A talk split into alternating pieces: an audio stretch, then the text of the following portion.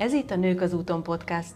Gondolatébresztő beszélgetés minden csütörtökön Csorba Anitával és Slavka Jévával. Tarts velünk, illetve vendégeinkkel, és vidd magaddal az adások tartalmát útravalóként. Iratkozz fel podcast csatornánkra, és nézz fel a nőkazúton pont hu weboldalra is.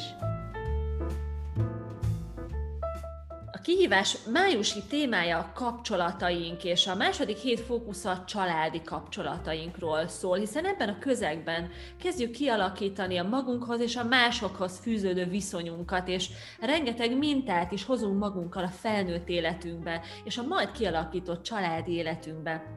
Milyen szülőtípusok vannak, hogyan hatnak ránk ők, vagy a testvéreink, és mit tudunk kezdeni családi örökségünkkel. Ebben a kérdéskörben lesz segítségünkre útításként a hét szakértő vendége, Stipkovics Erika, klinikai szakpszichológus, pszichoterapeuta, hipnotera- hipnoterapeuta, sőt integratív hipnoterapeuta, a Személyiségfejlesztő Akadémia alapító igazgatója, számos kiváló könyvírója, mint mondjuk a Közelebb egymáshoz, a Szeretettel sebezve, Ölelni, ölre menni, vagy a legújabb, a Szeretetre éhezve. Erika, köszönöm. Az adásban. Én is szeretettel köszöntök minden hallgatót, nézőt. És mindenképpen azzal szeretném kezdeni és elmondani, amit már neked is felvételen kívül, hogy én nagyon kedvelem a könyveidet, és szinte mindegyiket olvastam már, és talán a mai adáshoz leginkább a Szeretettel sebezve című könyv áll, amelyben a különféle szülőtípusokról írsz. Még mielőtt a közepébe csapunk, kezdjük azzal, hogy a Család, kezdjük azzal a családi kapcsolataink beszélgetést, hogy szerinted mit érdemes első körben tisztáznunk, hogy jobban megismerjük a családi kapcsolatrendszerünket? Hát a, az egyik legfontosabb az, hogy ugye születésünktől kezdve, meg már az anyamébe is valamiféle, ezt úgy nevezi a pszichológia, egy ilyen reflektív kapcsolatba fejlődünk, tehát hogy valahogy a viselkedés, tehát valahogy viselkedünk, és arra kapunk egy reflexiót, tehát hogy az anya reagál, az apa reagál, a nagymama reagál, tehát hogy kicsi korunktól kezdve ilyen e, reflektív kapcsolatokkal vagyunk tele. Később, hogy a pedagógus hogy reagál, és ezek mind-mind beépülnek a személy. A másik nagyon fontos, amit tudnunk kell, hogy azért a szülők viselkedése, bármilyen tájékozottak vagyunk, ma már nagyon sokat olvasunk, hallgatunk ilyen műsorokat, és nagyon tudatosan neveljük a gyerekeinket, de azért még ma is azt gondoljuk, hogy a viselkedés nagy része az tudattalan. Tehát én most nagyon kisarkítva azt szoktam viccesen mondani, hogy senki se direkt hülye, tehát hogy, hogy hanem hozunk olyan sérüléseket magunkkal, amiben például egy távolságtartó szülő, aki nagyon keveset, kevés szeretetet kapott, és nem tudtak az ő gyerekkorába se közel menni hozzá, az nagyon nehezen lép be intim kapcsolatokba, legyen az párkapcsolat, legyen a saját szülő gyerek kapcsolata, vagy az ellentétét követi, hogy kicsit túltolja ezt a, az intimitásnak hitt kapcsolati dinamikát, és azzal sebzi egy kicsit a gyerekét. Tehát, hogy, hogy, hogy az is adtam a, a szülőskönyvnek azt a címet, hogy Szeretettel sebezve, mert én nekem meggyőződésem, hogy minden szülő szereti, vagy szeretni akarja a gyerekét. Csak közben éppen a típusának megfelelően sebeket is ejt rajta, és ez azért majdnem kikerülhetetlen. Tehát, hogy senki se olyan szerencsés, hogy, hogy mondjuk két bátorító szülőt, tehát akit a legjobb szülőtípusnak tartunk, nevelje föl egy életen át, mert akkor hozza azokat a mintákat, mert most jön a harmadik nagyon fontos, hogy... hogy miközben kamaszkorban megfogadjuk, hogy én biztos nem leszek olyan, mint az anyám, vagy biztos nem leszek olyan, mint az apám, azért azt is tudni kell, hogy nagyon erős a viselkedésben a mintakövetés, tehát hogy nagyon-nagyon-nagyon visszük a, a szüleink mintáit, csak egy kicsit esetleg pepitába, tehát, tehát másképp vagyunk mártírok, másképp vagyunk szülősítők, majd ha beszélgettünk erről esetleg, hogy milyen a modern szülősítés, és milyen a nem modern, tehát hogy amit anyáink csináltak, és hogy csináljuk ezt mi ma, tehát, hogy egy kicsit másképp csináljuk, de azért visszük ezt a mintát, vagy pedig ellenmintakövetők vagyunk. Tehát, tehát az azt jelenti, hogy hogy, hogy pont az ellentetjét valósítom meg. Például látjuk azt, hogy például egy alkoholista szülőnek nagyon sokszor a gyereke vagy alkoholista lesz, vagy teljesen abstinens lesz. De azért azt tudni kell, hogy aki egy kortyot sem mer inni, az ugyanúgy fél attól, hogy elveszíti a kontrollt, mint ahogy az alkoholisták egy része azért el is veszíti. Tehát, hogy vagy mintakövet, vagy ellen mintakövet. Tehát, hogy, hogy ez is benne van. És a negyedik nagyon fontos kérdés az az, az hogy, hogy A, a, hogy kialakítunk a gyerekkorunk során egy belső szülőképet. Tehát egy képet az édesanyánkról, az édesapánkról, nyilván meg önmagunkról is, és hogy, hogy ez a kép, ez azért a sérelmeinken keresztül alakul ki. És ezeket a sérelmeket nagyon sokszor cipeljük egy életen át, vagy el vannak, annyira meg akarunk felelni, hogy el vannak folytva az indulataink, és ezért van az, hogy a szüleinket nagyon gyakran, tehát kevés az az ember, aki, aki mondjuk a felnőtté válásakor reálisan látja a szüleit, mert vagy idealizáljuk őket, tehát ez a csodálatos gyerekkor, meg az én anyukám, ilyen, meg olyan, meg nagyszerű, meg éppen mintha Jóisten szállt volna le a földre, vagy, vagy pedig devalváljuk, tehát leértékeljük. Tehát, hogy, hogy ez rossz, az rossz, ez se jól csinálta, az se jól csinálta, vagy amaz csinálta. Vagy az is előfordul, hogy az egyik szülőt idealizáljuk, a másik szülőt meg devalváljuk, tehát leértékeljük. Tehát, hogy, hogy ez nagyon sokszor, hát válás után nagyon gyakori, de egyébként a, a meglévő házasságokban is, és ezt mindig érdemes végig gondolni, hogy valóban olyan a szülőm, vagy én terápiában nagyon sokszor érzem azt, hogy, hogy például, ugye én sokáig egy kisvárosban éltem, ahol mondjuk a, ismertem a szülőket is. Tehát, hogy, de nyilván terapeutaként azzal dolgozunk, amit a, a páciens mond, meg megél, tehát az ő érzéseivel dolgozunk, de nagyon sokszor tapasztaltam azt, hogy az a belső szülőkép, ami vagy túl negatív, vagy túl pozitív, az köszönő viszonyban sincs azzal a valóságos személlyel, akit mondjuk én megismertem emberként. Tehát, hogy, hogy ezt azért tudnunk kell, hogy, hogy amíg ezeket a gyerekkori sérelmeinket fel nem dolgozzuk, addig, addig nagyon nehéz reálisan látni a szüleinket. És na most ez mind, tehát ez a mind a négy csomag, ez mind meghatározza a saját szülőségünket is, meg a saját kapcsolatainkat a szülőkkel, és aztán van még egy, egy, egy fontos kérdés, ez már a plusz egy, az a négy plusz egyes, az, hogy transzgenerációsan is hozunk egy csomó ö, dolgot. Ugye ma a divat lett azért a transzgenerációs átadásokkal foglalkozni, ezt eddig is tudtuk egyébként, csak ez most vált divatossá, hogy, hogy több generáción át öröklődnek bizonyos lelki tényezők is. Tehát azt tudjuk, hogy a szemszín, hajszín, mit tudom, bőrszín, egyebek, tehát hogy ezek örökölhetők, de ugye most, hogy fejlődik már az epigenetika, egyre jobban látjuk, hogy az őseink traumáinak lenyomatát is visszük a dé en es-eken keresztül. Ugye a dé en es-szekvenciák azok nem változnak, de molekuláris szinten, hogy mikor, például ugyanaz, mint a ráksejteknél, hogy mindenkiben ott van, de hogy mikor kapcsol be, az egyénileg változó. És ugyanez van a, a, a pszichés dolgokban is, hogy mondjuk egy elszenvedett trauma az milyen hatással van az unokákra, meg a több generációra. Tehát régen volt egy ilyen mondás, amit én egyébként fiatalon nem is értettem, hogy, hogy szoktam mondani a nagymamám, hogy ha valaki valami rosszat tett egy másik családnak, akkor mondta, hogy majd hetedízig len visszakapják.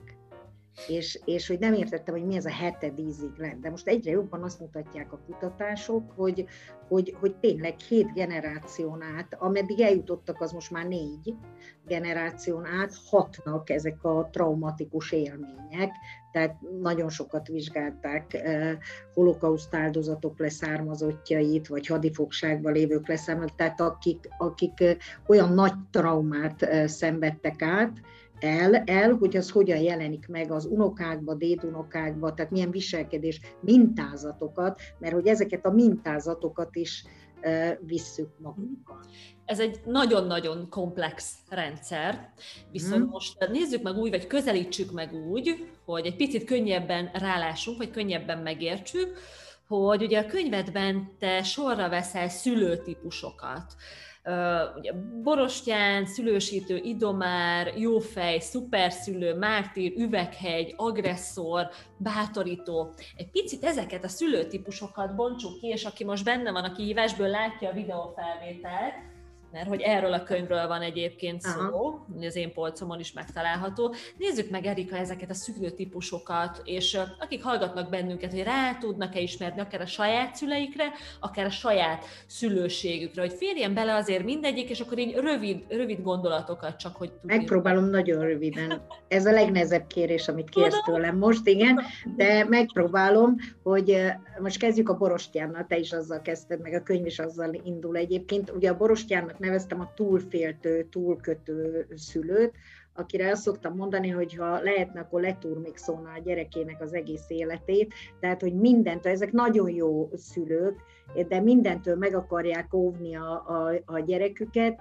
A baj velük az, egyébként és egy csomó mindent meg is tesznek helyettük, tehát ezt ismerjük, hogy a homokozóba oda megy és már elveszi a kislapátot és visszaadja a saját gyerekének, hogy leszedi a csúszdáról, nehogy leessen, hogy bemegy az óvodába és ott is eléri, hogy, hogy az ő gyerekének ez meg az legyen. Nyilván van, amikor be kell menni szülőként, de, de hogy, hogy, hogy túl sok mindent csinál meg a, a, a gyerek helyett.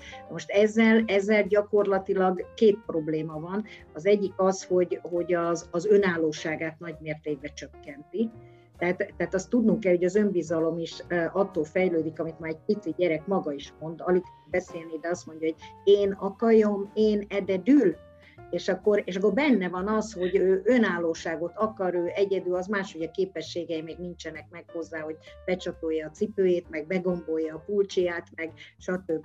Ugye ezt jó szülő az kikerüli, hogy csak tépőzáraz cipőt veszünk, nem veszünk olyat, ahol gombolni kell meg, de nem biztos, hogy ezzel jót teszünk már kicsikortól a gyerekekkel, de hogy ez a fajta önállóság meg nem adás, tehát nagyon divat most ugye a gyerekeinkkel sokáig együtt aludni, egy ágyba, ezt, ezt azért mindenki tudja, de a másik nagy probléma az önállóság és az önbizalom fejlesztés lehetőségének tudattalan elvétele mellett az, hogy, hogy erős szorongásokat alakít ki a, a borostyán anya a gyerekébe, mert hogy, hogy azt üzeni minden mozdulatával, hogy a világ veszélyes. És te kicsi vagy hozzá, hogy ezt megold, tehát, tehát nem, a, nem a biztonságot, tehát nem nehezen tudja adni az ősbiztonságot, azért mondom a szorongó anyáknak, hogy azért a szorongásnak a kutatások szerint egy része velünk született.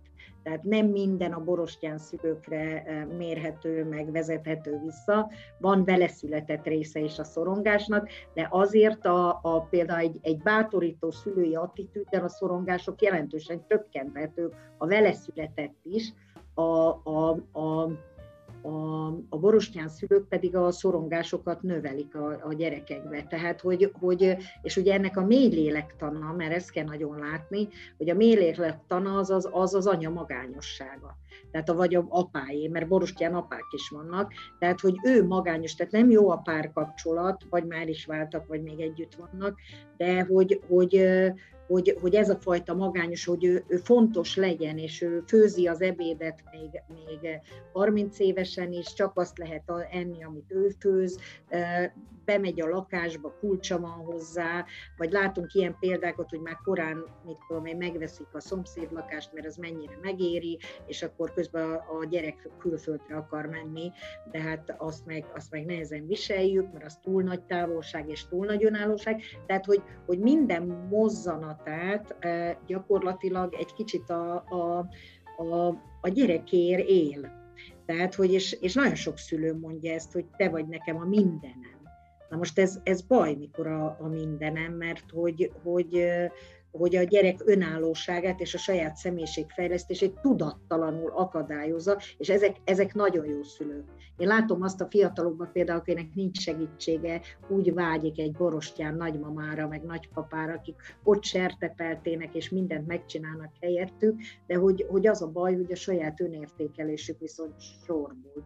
És ennek ellentéte a másik szülőtípus, ez a szülősítő szülő, Aki, aki, aki gyakorlatilag túl korán ad olyan feladatot a gyerekeinek, vagy a gyerekének, ami, ami, ami nehéz neki. Tehát ez a szülősített szülő, az már kicsiként azt várja el, ugye négy évesnek megszűnik a, megszületik a kis testvére, és akkor ez az okos legyél. Vigyázzon rá. Ez az, meg, meg vén szamár vagy miért ezt csináltad, meg vigyázzál is rá, meg, meg, meg mit tudom, egész kicsi gyerekek, tehát mit a hat-hét évesen viszi a négy évest az óvodába, úgyhogy a négy évese egyébként az óvónéni se bír, de ők érjenek oda becsülettel, meg, és van a szülősítésnek egy modernebb formája, amiben nem gondolunk bele. Mégpedig azt mutatják, a, a, erre nagyon sok, vagy több kutatás van ma már, hogy, hogy amikor például az anya, vagy az apa, teljesen mindegy, mert apában is van, rossz, tehát van egy párkapcsolati konfliktus, és én rossz lelki állapotban vagyok. Akkor mit csinálok? Fölveszem a gyerekemet, magamhoz szorítom, és megölelem, és, és ettől a szorongás szintem lecsökken, mert azt érzem, hogy nem vagyok egyedül, és nem vagyok magányos. Azt mutatják a vizsgálatok, hogy három, meg, tehát már három hónapos korban, meg tizenkét hónapos korban, huszonnégy, éve, huszonnégy hónapos, tehát két éves korban vizsgáltak gyerekeket, és azt nézték, hogy hogyan alakul ez ki, hogy megtanulják azt, hogy ha ő akarata ellenére, mert lehet, hogy a gyerek mászna és nem akarná az anyát ölelni, de akarata ellenére ott marad az anyai ölelésben, tehát teszem hozzá akarata ellenére, ettől érzékeli, hogy az anya, anya stressz szintje csökken, és ezzel azt tanulja meg, hogy, hogy neki feladata az anyát megvigasztalni, az anya stressz szintjét csökkenteni, és ez egy modern szülősítés.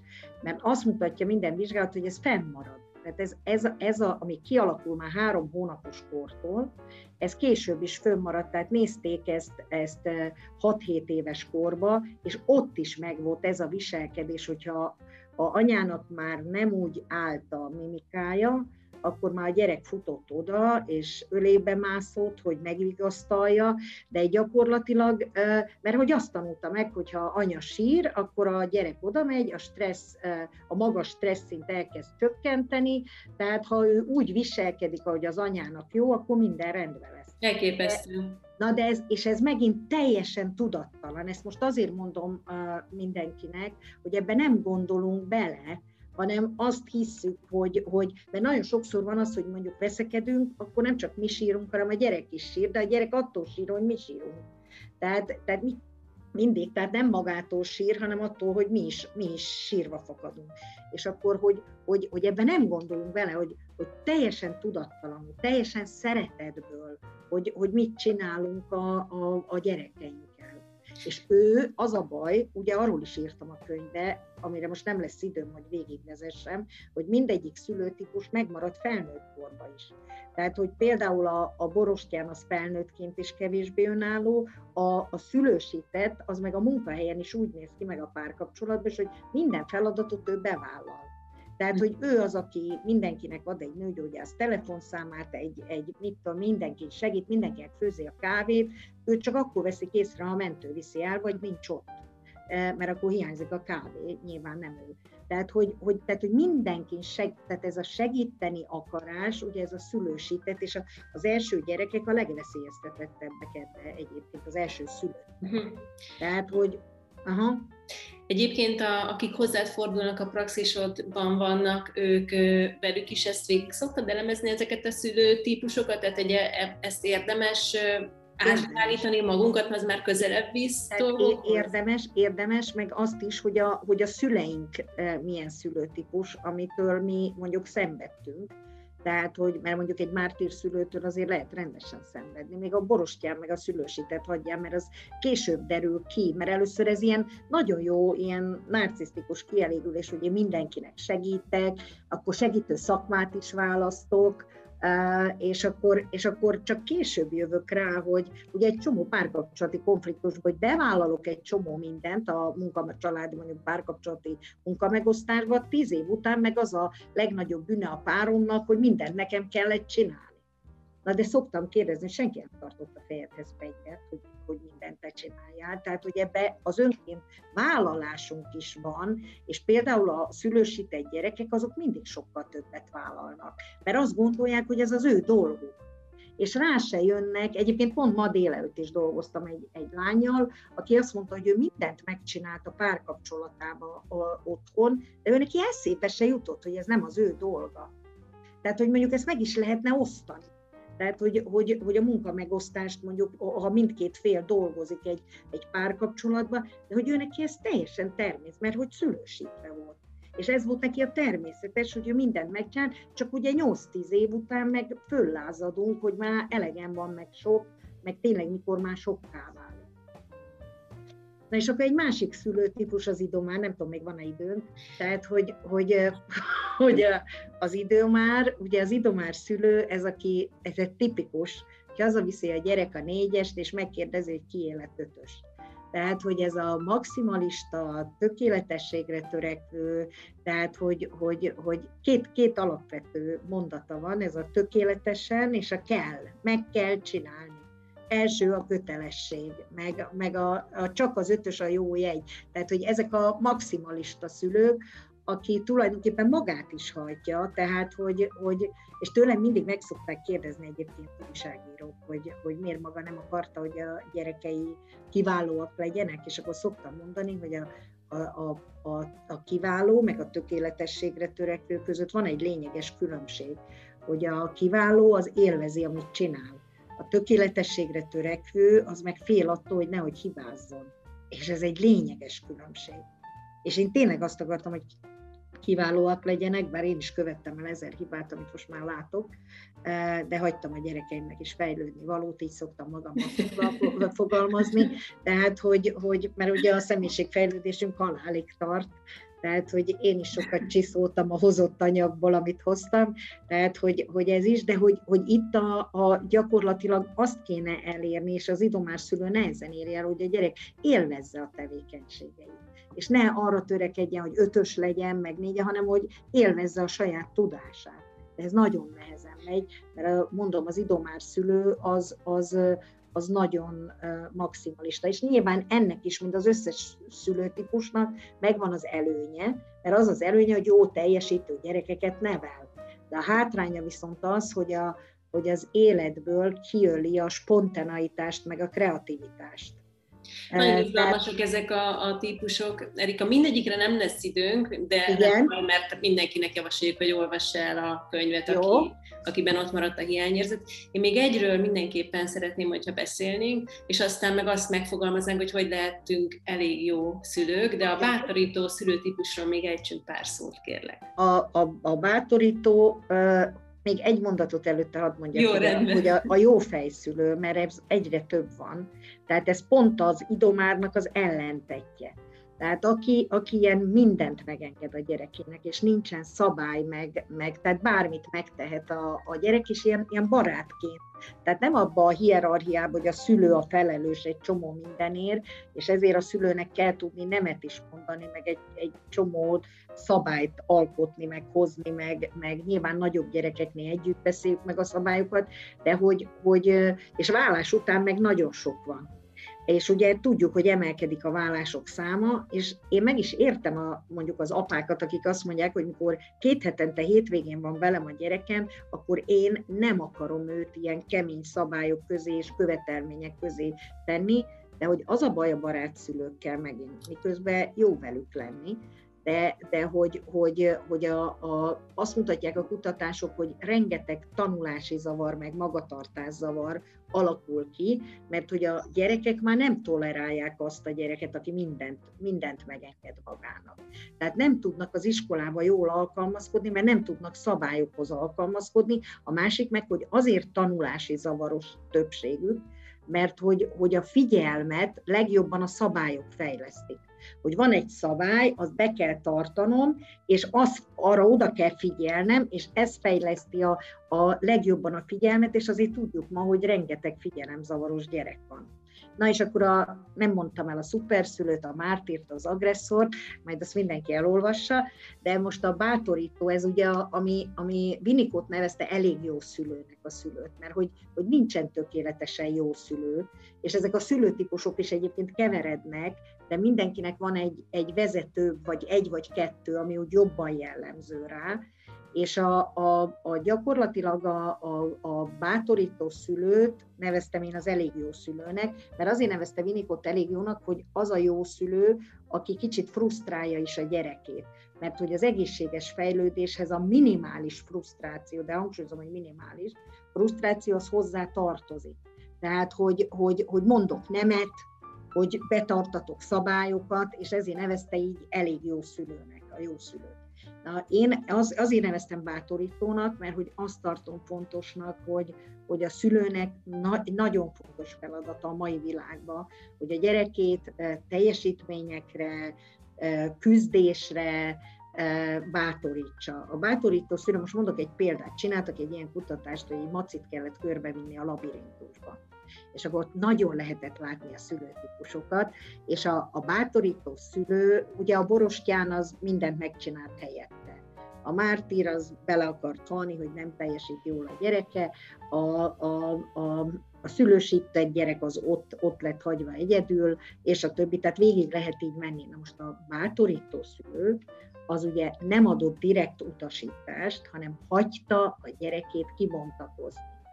De tehát kivárta, amíg a gyerek kigondol egyedül egy megoldást, nem mondott neki semmit, nem mutogatta, hogy merre menj a labirintusban, mint a borostyán anyák, és az, az a nagyon fontos, hogy kimutatta azt, hogy élvezi ezt az egész labirintus játékot, tehát mosolygott, örült, tapsolt, ha úgy volt, tehát, tehát, és, te, és kimutatta az elégedettségét.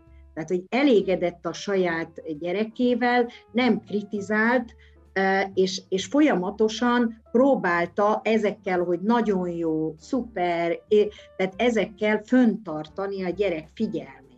Tehát, hogy biztatta, tehát ez a bátorító szülő nekem, aki a gyerekét hagyja önállóan gondolkodni, de biztatja, és ha kell, akkor segíti, és ami egy nagyon fontos, hogy nem az értelmi képességeket, ezt nagyon sok kutatás mutatja, hogy nem az értelmi képességeket díjazza, hanem az erőfeszítést.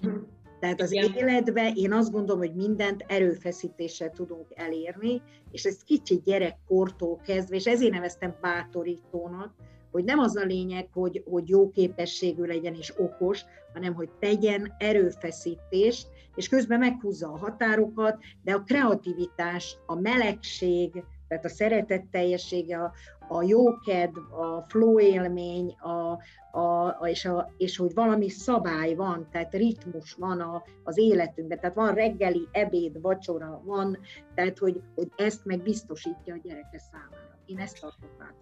Izgalmas hírünk van, ugyanis tartol az Úton önmagadhoz tematikus programsorozatunk, amely során különleges heti kihívások és letölthető térkép segíti a résztvevőket a saját fejlődési útjuk felfedezésében. A program épp oly változatos, mint életünk útja, amelyhez most útjelzőket, muníciókat, mentőveket, iránytűt és csapattámogatást is adunk. Minden hónapban más-más témát dolgozunk fel, amely tele lesz inspirációval, izgalmas feladatokkal, játékos megoldásokkal, csapattámogatással, és minden hétnek lesz egy szakértő vendége is, aki extra feladattal lát majd el benneteket. Mindez egy zárt csoporton belül csak a tagoknak érhető el. Az önfejlesztés változatos havi témákon keresztül történik, amelyek felölelik az élet minden fontos területét. A kapcsolatokat, a motivációt, az önbizalmat, a karriert, az önismeretet, testi-lelki egészséget. Az aktuális havi program minden hónap első hétfőjén indul, és ekkor fedjük fel a témákat is. Az Úton önmagadhoz programsorozatról és a csatlakozási lehetőségekről mindent megtudhatsz a nőkazúton.hu per kihívás oldalon keresztül. Hogyha szeretnéd nem csak hallgatni az útravalókat, hanem egy támogató csoportban aktívan el is indulni, tarts velünk az Úton önmagadhoz programsorozatban. Csatlakozz most! Igen, egyébként nagyon érdekes, hogy nálunk szoktak lenni ilyen kreatív, alkotó műhelyek, és sokszor jön szülő a gyerekével, és gyakorlatilag az összes típust, amiről eddig beszéltél, az alkotási folyamatokban föl lehet ismerni. Tehát nem egyszer volt úgy, hogy jött egy anya a lányával, és a lány csinálta, az anya megmondta, hogy mit csináljon. És akkor így nem is értettem, hogy hogy lehet így csapatmunkázni, de akkor most már értem, hogy egyszerűen ilyen, ilyen kapcsolódási módok vannak. Hogyha egy kicsit ugye átmonitoroztuk mi is ezeket a a saját kapcsolódási típusainkat, és azt látjuk, hogy szeretnénk ezen változtatni, mert jó lenne, ha, ha, ha mi is változnánk, illetve a kapcsolatunk is változna. Hogyan lehet ezt megtenni, hogyan érdemes ebben előre menni? Most megint nem tudom mindet végigvezetni, de egy példát kiragadok. Például egy borostyán szülőnek nagyon fontos az, hogy legyen saját élete. Tehát legyen saját hobbija, tehát ne a gyerekkel legyen a mindene. Tehát, tehát csak így, mert úgy, úgy, hogy én most eldöntöm a fejembe, hogy hónaptól nem leszek borostyán, ez így nem megy. Tehát, hogy annyira zsigerileg be van ez égve, és valószínűleg a borostyán szülőnek borostyán volt a saját szülője is. Tehát vagy, vagy egy nagyon nem törődöm, tehát egy nagyon távolságtartó, és ezért ő, ő nagyon igyekszik azon, hogy ő mindent megadjon a gyerekének, amit ő nem kapott meg, azt is a kicsiényének ugye adogatja, de hogy, hogy, hanem, hanem inkább az, hogy, hogy ami a mély lélektana, azt kéne megfordítani. Tehát a fejét, feje tetejéről a talpára. Tehát, hogy a borostyánnak legyen, legyen ö, ö, elfoglaltsága, kapcsolatai, tehát baráti kapcsolata, hobbija, olyan munkája, amiért tud lelkesedni, és akkor már nem is ér rá annyira a gyereke helyett. Vagy például, amikor ott vagytok a, ezen a kreatív foglalkozáson, akkor ő is csináljon valamit, és akkor nem a, nem a gyerekét irányítja, hanem, hanem saját maga is alkot valamit, és akkor nem tud segíteni, mint, bar, mint bátorító szülő a gyerekének, egyet-egyet besegít, és, és a, és de, de nem csinálja meg helyette. A magáét is meg kell csinálni.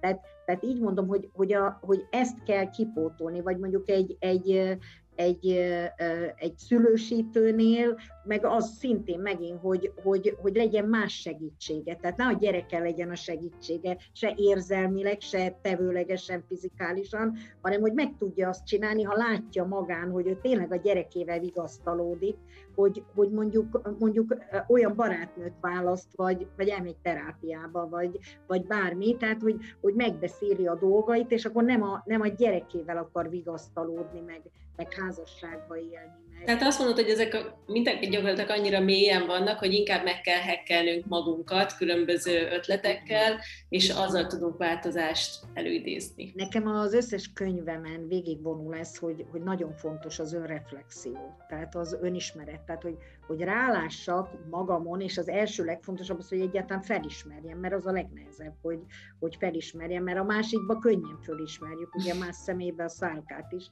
magunkéba a gerendát se, mondja a népi bölcsesség, de hogy, hogy, hogy tényleg, hogy felismerem, és utána jön az, hogy, hogy tudom-e a hiányaimat másképp pótolni, mint a gyerekeimmel, gyerekemmel.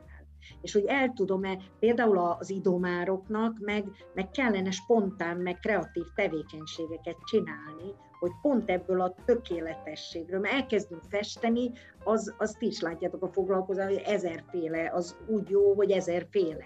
Nem az van, hogy egy séma van, és az csak úgy lehet, és csak, csak az a jó, hanem, hanem hogy pont azzal tudja megváltoztatni, hogyha ha ezt egy kicsit az életét, és az élete lesz gazdagabb, tehát nem csak a szülő típusa fog megváltozni, és a szülő-gyerek kapcsolata lesz tartalmasabb és érvezhetőbb, hanem, hanem gyakorlatilag az élete lesz sokkal gazdagabb.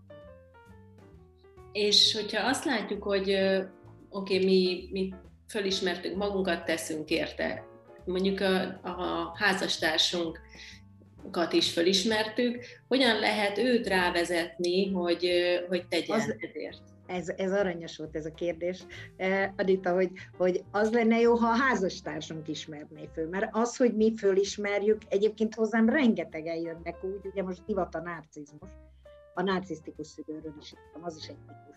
Tehát, hogy, hogy, és akkor jön, jön leül, és azt mondja, hogy a, a férjem narcisztikus, vagy a feleségem.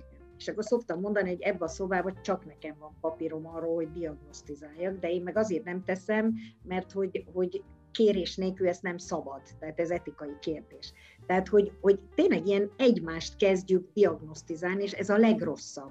Uh-huh. Tehát az a jó, ha mondjuk akár együtt olvassuk ezt a könyvet, és rengeteg tanácsot írtam is le, hogy, hogy meg gyakorlatokat, hogy, hogy hogyan lehet a szülőtípusokat magunkba megváltoztatni, de mindenki csak magát tudja megváltoztatni. Uh-huh. Tehát a páromban, nem tudom, és ez a nehéz, mert ugye válás után, főleg amikor ott van a sok indulat, vagy egy rossz párkapcsolatban, ugye ott van a rengeteg indulat még, még, még mellette, akkor, akkor inkább az a, az a késztetésünk, hogy a párunk változzon meg.